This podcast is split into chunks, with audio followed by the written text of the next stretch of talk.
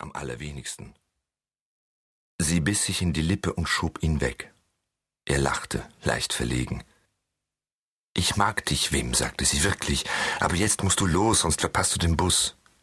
Ich mag dich auch, sagte er. Deine Haare. Meine Haare? Du hast so verflixt schöne Haare. Wenn ich ein kleines Tier wäre, würde ich darin wohnen wollen. Also echt, sie lachte. Willst du damit sagen, ich hätte Ungeziefer in den Haaren? Nicht doch.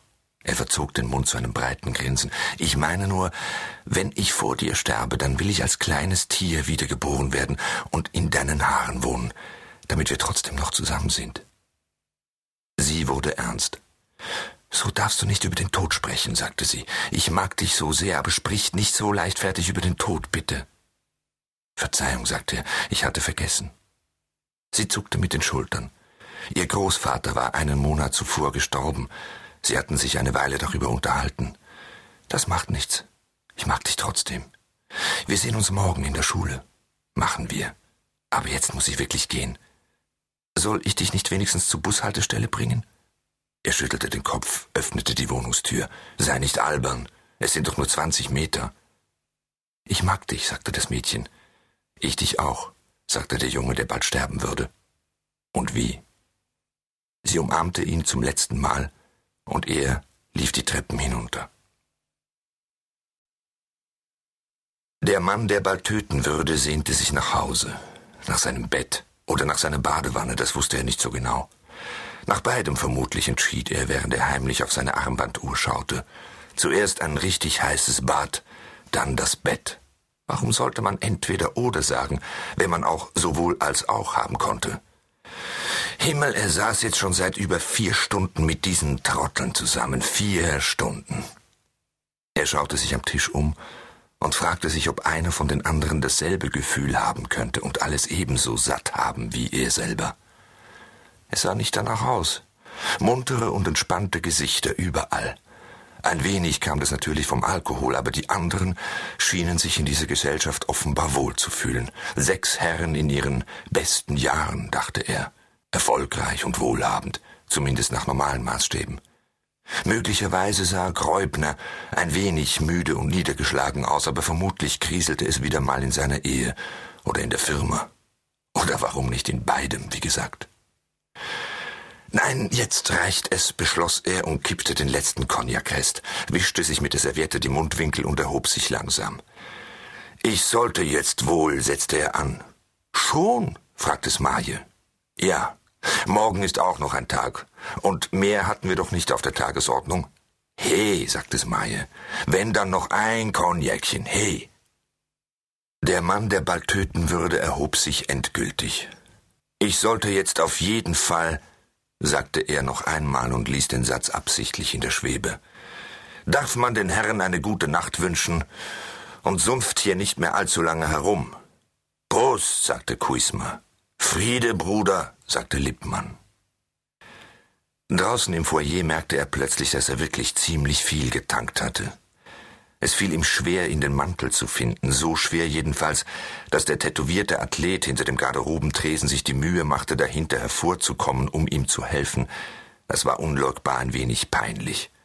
Eilig lief er die kurze Treppe hinunter in die erfrischende Kühle der Nacht hinaus.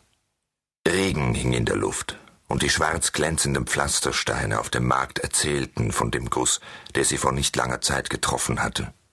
Der Himmel wirkte unruhig und verhieß noch weitere Schauer. Der Mann band sich sein Halstuch um, bohrte die Hände in die Taschen und ging an der Zwille entlang zum großen Platz, wo sein Wagen stand. Gar nicht blöd so ein kleiner Spaziergang, dachte er. Schon nach einigen hundert Metern wird man viel klarer im Kopf, was bestimmt nicht schadet. Die Uhr am Warenhaus Bodwig zeigte zwanzig Minuten nach elf, als er an dessen hell erleuchteten Eingang vorüberkam, doch der Ruidas Plain lag dunkel und verlassen da wie eine vergessene Grabstätte. Über der Langgracht hing jetzt der Nebel, und als er die Eleonora-Brücke überquerte, rutschte er einige Male aus. Die Temperatur konnte nur um weniges über Null liegen. Er schärfte sich ein, vorsichtig zu fahren. Überfrierende Nässe und Alkohol im Blut waren keine gute Kombination. Für einen kurzen Moment erwog er sogar, sich ein Taxi zu nehmen, aber er konnte keins sehen, und so ließ er diese Idee wieder fallen. Außerdem würde er am nächsten Morgen das Auto sehr früh brauchen, und die Vorstellung, es auf dem großen Platz stehen zu lassen, kam ihm nicht wirklich attraktiv vor. Obwohl er es kürzlich eine ziemlich aufwendige Alarmanlage hatte einbauen lassen, wusste er ja, wie die Lage war. Es wäre keine Kunst für zwei geschickte Diebe, das Auto aufzubrechen, die Stereoanlage herauszuholen und sich in Sicherheit zu bringen, ehe irgendwer auch nur begriffen hätte, was da vor sich ging. So war es nun einmal, stellte er mit nüchterner Resignation fest und bog in die Kellnerstraat ab. Ansonsten war es ja nicht das erste Mal, dass er mit etwas Schnaps im Leib losfuhr. Es war schon ein oder zweimal vorgekommen und es hatte niemals Probleme gegeben. Als er jetzt quer über den Platz auf seinen roten Audi zuging, versuchte er sich zu erinnern, wie viel er sich an diesem Abend zu Gemüte geführt hatte. Aber da gab es doch etliche Unklarheiten, und er kam zu keinem sicheren Ergebnis. Also öffnete er mit der Fernbedienung den Wagen und ließ sich hinters Steuer fallen, stopfte sich vier Halstabletten in den Mund, ließ den Motor an und dachte an sein Schaumbad. Eukalyptus, beschloss er schaute auf die Uhr. Es war zwei Minuten nach halb zwölf. Der Bus fuhr in dem Moment an ihm vorbei, als er aus dem Haus kam. Er hob die Hand in dem reflexmäßigen Versuch, den Fahrer zum Anhalten zu bewegen. Danach fluchte er ausgiebig und sah zu, wie die Rücklichter auf der leichten Steigung zur Universität hin verschwanden. Scheiße, dachte er.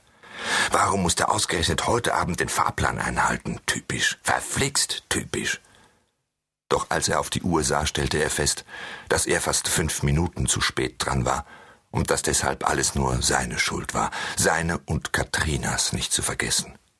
Beim Gedanken an sie hob sich seine Laune ein wenig. Energisch zog er seinen Rucksack gerade, streifte die Kapuze über und setzte sich in Bewegung. Er hatte eine gute Dreiviertelstunde vor sich, aber er würde auf jeden Fall um kurz nach zwölf zu Hause sein, das war nicht so schlimm. Seine Mutter würde am Küchentisch sitzen und auf ihn warten. Davon konnte er natürlich ausgehen. Sie würde am Tisch sitzen und diese zutiefst vorwurfsvolle Miene an den Tag legen, die sie im Laufe der Jahre zu großer und stummer Dramatik entwickelt hatte. Aber das war nicht die Welt. Jeder kann schließlich den Bus verpassen, das kommt in den besten Familien vor. Beim Keimer Friedhof spielte er mit dem Gedanken an eine Abkürzung. Aber er beschloss, den Friedhof zu umrunden. Zwischen Gräbern und Kapelle sah es nicht gerade einladend aus, schon gar nicht in dieser kalten Finsternis mit frostigen Nebelfetzen, die durch Gassen und Gänge und aus den schwarzen Kanälen krochen. Offenbar wollten sie die Stadt in eine nächtliche Decke hüllen, ein für allemal. Ihn schauderte, und er beschleunigte sein Tempo. Ich hätte bei ihr bleiben können, dachte er plötzlich. Hätte Mama anrufen und bei Katrina bleiben können. Sie hätte natürlich zuerst herumgequengelt, aber was hätte sie schon tun können? Der letzte Bus war ja schließlich weg. Ein Taxi konnte er sich nicht leisten, und weder Uhrzeit noch Witterung ließen es angebracht erscheinen, dass ein Junge ganz allein unterwegs war oder dass eine Mutter ihn dazu ermunterte. Doch das waren nur Gedankenspielereien. Zielstrebig ging er weiter. Durch den Stadtwald, über den spärlich beleuchteten Geh- und Radweg, lief er fast und erreichte damit die Hauptstraße schneller als erwartet. Jetzt noch das letzte Stück, dachte er. Die lange, triste Wanderung entlang der Hauptstraße. Keine besonders angenehme Strecke, wenn man es genau nahm. Es war kaum Platz für Radfahrer und Fußgänger, nur den schmalen Streifen zwischen Straßengraben und Fahrbahn, und die Autos fuhren schnell. Es gab keine Geschwindigkeitsbegrenzung und keine nennenswerte Straßenbeleuchtung. Zwanzig Minuten Wanderung über eine dunkle Straße im November. Er war erst 200 Meter weit gekommen, als ein kalter Wind aufkam und den Nebel zerriss, und dann brach der Regen über ihn herein. Verdammt, dachte er, jetzt könnte ich in Katrinas Bett liegen, nackt und ganz dicht bei Katrina, mit ihrem warmen Körper und ihren behutsamen Händen, ihren Beinen und ihrer Brust, auf die er fast die Hand hätte liegen dürfen. Dieser Regen musste ein Zeichen sein. Doch trotz allem ging er weiter, ging weiter durch Regen und Wind und Dunkelheit und dachte an sie, die die Erste sein sollte, die die Erste hätte sein sollen. Er hatte ein wenig schräg geparkt, musste rückwärts aus der Lücke fahren.